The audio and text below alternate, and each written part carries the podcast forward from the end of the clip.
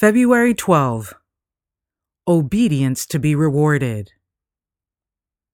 Children, obey your parents in all things, for this is well pleasing to the Lord. Colossians chapter 3 verse 20, New King James Version. Children who dishonor and disobey their parents and disregard their advice and instructions can have no part in the earth made new. The purified new earth will be no place for the rebellious, the disobedient, the ungrateful son or daughter. Unless such learn obedience and submission here, they will never learn it. The peace of the ransomed will not be marred by disobedient, unruly, unsubmissive children.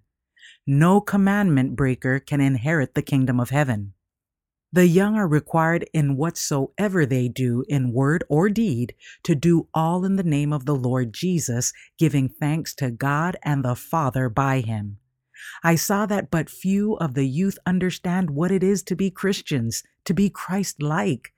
They will have to learn the truths of God's Word before they can conform their lives to the pattern. There is not one young person in 20 who has experienced in his or her life that separation from the world which the Lord requires of all who would become members of his family, children of the heavenly King.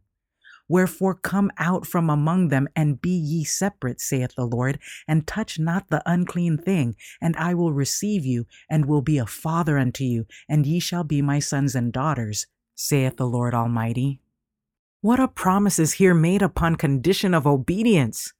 Do you have to cut loose from friends and relatives in deciding to obey the elevated truths of God's Word? Take courage.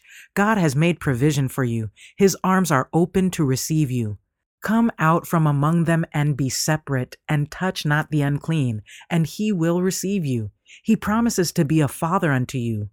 Oh, what a relationship is this! Higher and holier than any earthly tie. If you make the sacrifice, if you have to forsake father, mother, sisters, brothers, wife, and children for Christ's sake, you will not be friendless. God adopts you into his family. You become members of the royal household, sons and daughters of the King who rules in the heaven of heavens.